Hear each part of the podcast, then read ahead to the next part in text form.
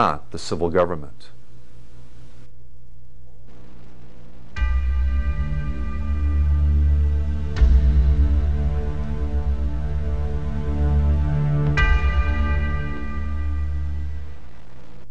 Most Christians would readily agree that the moral laws of God, and particularly the Ten Commandments, provide moral instruction and a standard by which to judge whether our faith is borne out by our works. But other questions inevitably arise. What about the ungodly and the sinner? How can we expect the unconverted to obey the high standards of God's law? What about followers of other religions? Wouldn't we be forcing our beliefs on them? These are certainly valid questions, and in this segment, we'll deal with this issue. Would a Christian republic which upholds God's law become oppressive to non Christians, or would there be greater freedom for all? In Deuteronomy 8 4, we read the reference Man shall not live by bread alone, but by every word that proceeds out of the mouth of God. He was speaking to Israel, and they're to understand in that the revelation of God. Interestingly, our Lord Jesus Christ, when he's defending himself against Satan, he tells Satan, Man shall not live by bread alone. Don't tempt me with your bread.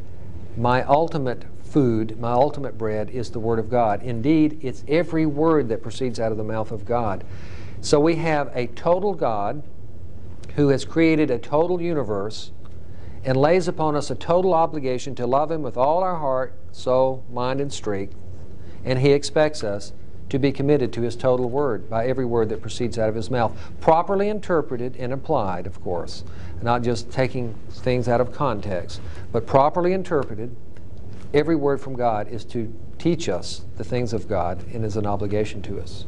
In John 18:36, as as uh, Christ is standing before Pilate, he says, My kingdom is not of this world, else would my servants fight. Interestingly, when he says that, just prior to that, Pilate asked him, Are you a king? Jesus says, Where did you hear that? Did others tell you, or is this from yourself? That question there really throws a lot of light on what his response is. For what Christ is doing is standing against misinterpretations of what he has said, like the Jews who wanted to come and take him by force in John 6:15 to make him a political king. They misunderstood the redemptive spiritual aspect of the kingdom and the whole nature of the kingdom. And so Jesus asked Pilate, if you heard this from the Jews who are accusing me, you don't know what kind of kingdom I'm talking about. My kingdom is one whose source is in heaven. It's not of this world. It's not one that requires servants that fight, that is, armies. My kingdom's not that kind at all. It comes not with swords loud clashing. My kingdom, and he goes on to say, is related to truth. And um, so the kingdom that he establishes is a, is a kingdom in a different sphere.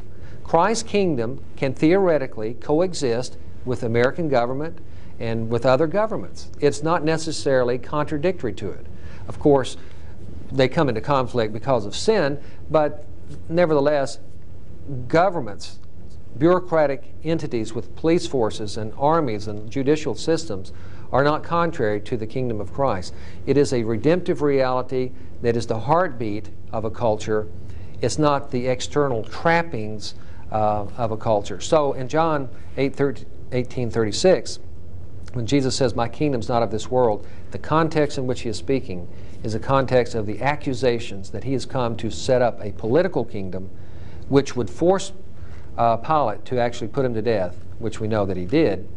But Pilate even said, This man is not guilty. His blood be upon you. It's not on my hands. And so that is what Jesus is referring to. He's distinguishing his inner, redemptive, spiritual kingdom from an external, uh, physical kingdom such as Rome has uh, surrounding the Jews. God has given great wisdom to all mankind on how to run life, how to run families, how to run governments, how to have just courts and just laws in the Bible, and that the Bible is the owner's manual that comes with the machine. He certainly knows more than all of us put together what makes us run well and what would make a good society, what would make a prosperous, joyful, peaceful, orderly society. Well, we believe He's given us these laws in the Bible, principles and laws in the Bible, and we also can prove from looking at history that this already worked marvelously wherever they seriously attempted it. It worked in uh, Geneva, in Scotland, to a certain degree in England. It worked marvelously here in America in the 1600s and 1700s, and even into the early 1800s. Now, when saying that America did a great job in the 1600s, 1700s, early 1800s, I don't mean there were not problems. And it's not that we want to duplicate everything they did. We would want to very definitely eliminate slavery right from the beginning. It should have been done at the Constitution. And uh, we're sorry it didn't. It was our very bad mistake. And that's, there's no excuse for that. That needs to be repented of.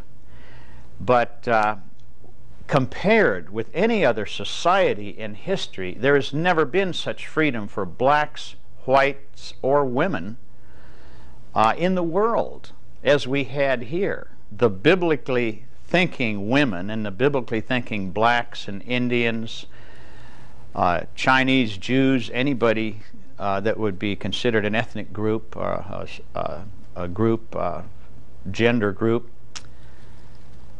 the clear thinking biblical people in those groups say the same thing. It's not the clear thinking biblical people in those groups who would have trouble with this. Uh, we want the federal government to be limited to its delegated, enumerated powers. Uh, we do not want to subsidize our perspective by giving money to organizations or individuals who are using the courts, or who are lobbyists or who are editorial writers or who are securing government grants to advance our agenda. We simply want to stop others from requiring us to send our tax dollars to Washington to advance uh, their agenda. If you do it our way, instead of supporting a Leviathan government, which costs you $2 trillion a year, uh, you'll be able to keep your own money. You won't have to pay a penny in income tax, sales tax, inheritance tax, capital gains tax, business tax, Social Security will be privatized, the federal government will get out of the land business, federal expenditures will be less than $500 billion a year, and the government will support itself the way it did for most of our history through excises, imposts, duties, and apportionment among the states. We think that uh, if people see that they can be free again, that they do not have to have one spouse working to support the government while the other spouse works to support the family, that they will rally behind this kind of approach. This is not uh, moral imperialism, this is liberty.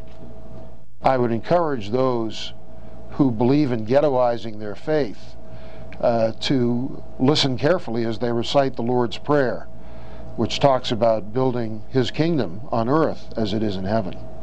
Our job is to occupy until He comes. And uh, there is uh, there is nothing in Scripture which can uh, be cited as an excuse for not doing our duty to seek His justice and His glory. Law is the will of the sovereign for his subjects. Thus, law represents the word of the God of a society. Now, whose law you have, he is your God. So if Washington makes our laws, Washington is our God. And as Christians, we cannot believe that. For untold centuries, God's law has functioned wherever God's people have been, whether in Israel or in Christendom. This is a new and a modern thing that we turn to the state's law. One professor of law, dean in fact of a law school, told me a few years back that he found that in, even into the 1840s, courts in the United States decided cases, as did juries, out of the Bible, out of God's Word, out of His law. Because He was God. But now we do not recognize God as God over the United States. The oath of office in Washington for the president used to be taken on an open Bible turned to Deuteronomy 28, invoking all the curses of God for disobedience to his law and all the blessings of God for obedience to his law. Now, basically, you can have two kinds of law theonomy, God's law, or autonomy, self law. That's what it boils down to. An autonomy leads to anarchy, which is what we're getting increasingly. Adoption of theonomy will ensure the blessings of God according to the book of Deuteronomy and elsewhere. A people whose ethical foundation is the law of God are promised the blessings of God. But even if we want to speak pragmatically, theonomy would drastically reduce the size of our federal government, state governments, and even municipal governments.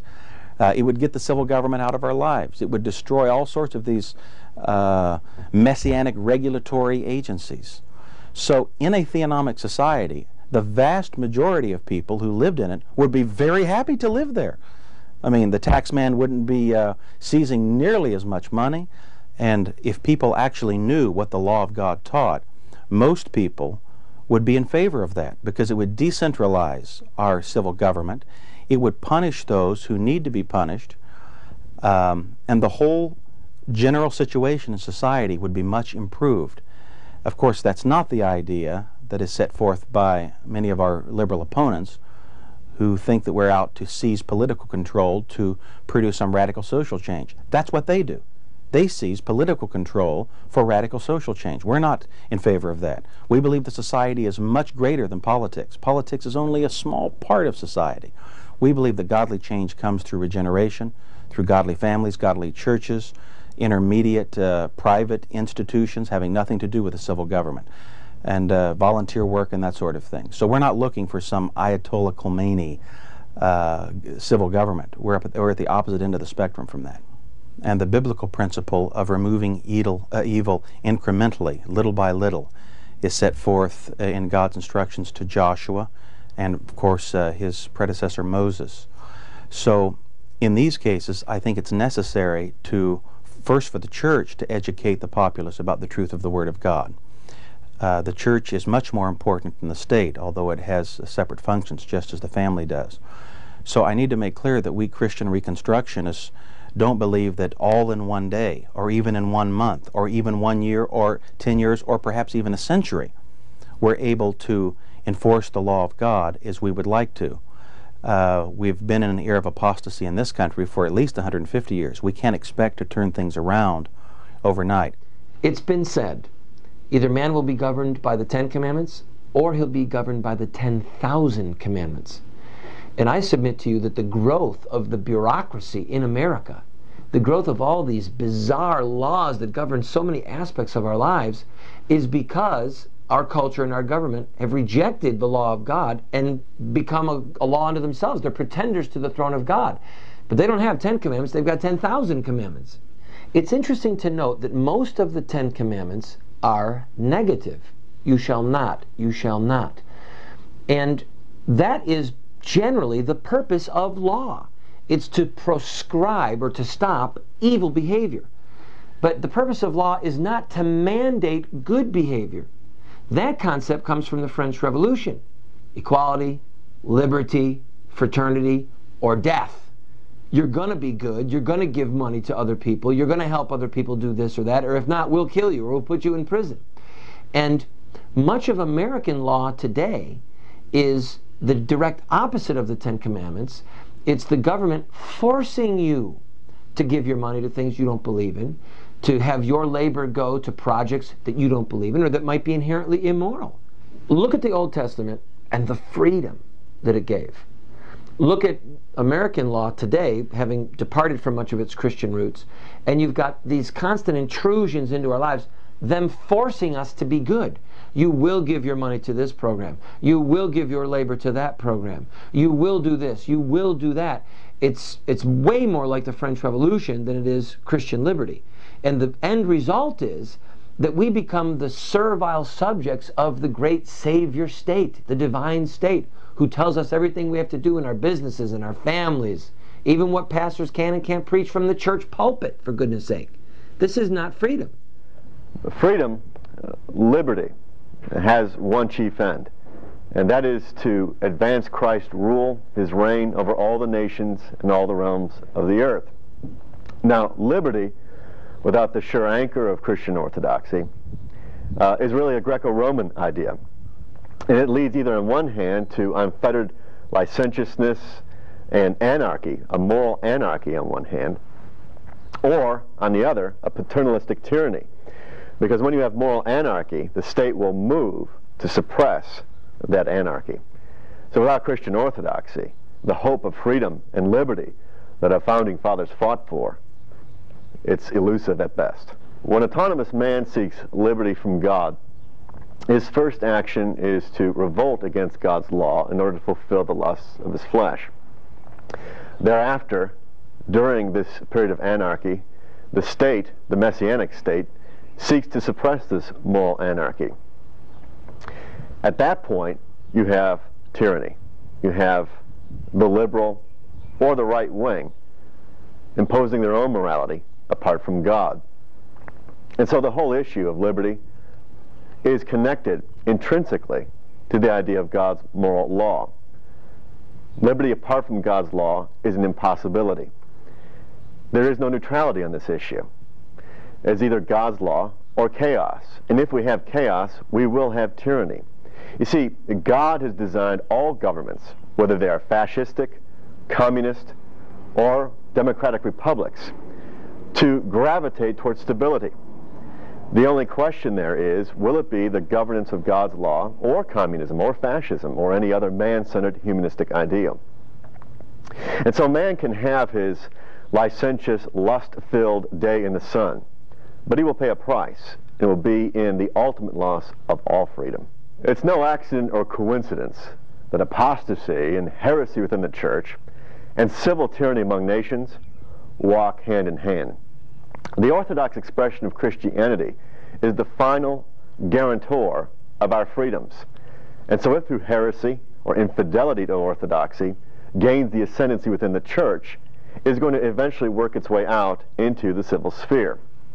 People often ask me, why is it that we have such oppressive government in America today? And my answer is, don't point to Washington, D.C., because while it is Sodom on the Potomac, the real answer the real problem, the real difficulty, lies in the pulpits of America. Unless we affirm Christian orthodoxy and the resultant freedoms it has birthed and has guaranteed throughout the years, we will continue to be enslaved by our status masters. We do have laws on the book that parallel biblical law. Rape, for example. Rape is on the book. You, you don't rape people. It's on the book. But that's in the Bible too. And we take that we take that and apply we apply we apply the law regarding rape to non-believers. Uh, and no one seems to have trouble with that. The Bible says you don't trip a blind person. Uh, well, we, we, impose that on people all the time. Uh, we, we have, uh, in fact, uh, I would make an application to something like that with these parking spaces, for example, for handicapped people. We make it, we, we've made it more accessible for people who have handicaps based upon that. We've taken a principle out of the Bible and have applied that. Uh, railing around the rooftop. Uh, we're here at a church that has a balcony, and there's a railing up around that balcony. There's a law that's applied to anybody who comes in here. So I think it's a myth to say that you can't take laws out of the Bible and apply it. I think the confusion comes in when people think that you take laws re regarding um, uh, worship and so forth and force those on people. There's nothing in the Bible that says that a person has to go to church or a person, you must force a person to come to Christ. You must force a person to uh, take the Lord's Supper. You must force a person to be baptized. These are all ecclesiastical laws that don't apply to unbelievers, and there's no force upon them for that. How do you determine when you've murdered somebody? What's, how do you determine between first degree and second degree murder? How do you, how do you separate those from accidental death? How, do, how would you then dis distinguish between uh, first degree murder, second degree murder, accidental death, and um, putting somebody to death because of murder? How would you then distinguish those four things with war? Well, you can't. But the Bible does. The Bible makes it very clear the difference between first degree and second degree murder. The difference between lying in wait for somebody and then accidentally killing somebody because of negligence or just someone dying because of an accident. And it also makes it put, sets parameters concerning war. Uh, we tell people they're not supposed to lie. People lie all the time, but when you do it under certain circumstances, for example, perjury. Uh, we've again we've just gone through all this thing about perjury. And the Bible talks about perjury. We apply it to everybody who sits on a on a jury. Uh, perjury is reality. So I just think it's a myth for people to make that kind of claim when we do it all the day right now. We seem to be pretty successful at it. You have to understand a, couple of things to understand these capital cases.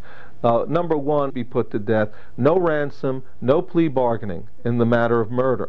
Now, in these other cases, we have the expression of God's wrath and vengeance on these sins that are appropriate in a, a covenant keeping culture that is in a, in a faith environment where people are self consciously committed to the Lord and His law, and B, in cases where there's a flagrant in your face violation. So th- there's not really too much to fear. Even if the law was administered, it would have the result of driving homosexuality underground, which is exactly where the law of God would keep it. Now, the converse of this is uh, what we face in our days not so much a danger of homosexuals being killed, but a danger of Christians being killed in our nation, or at least persecuted and segregated, because only one group can occupy a prominent place in the public square. It's either going to be God's people out there enjoying the neighborhoods, breathing the air, or it's going to be God's enemies owning the public square and polluting it. It's not ever both. The righteous hate the wicked, and the wicked hate the righteous, it says in the Proverbs, and that's simply a truism.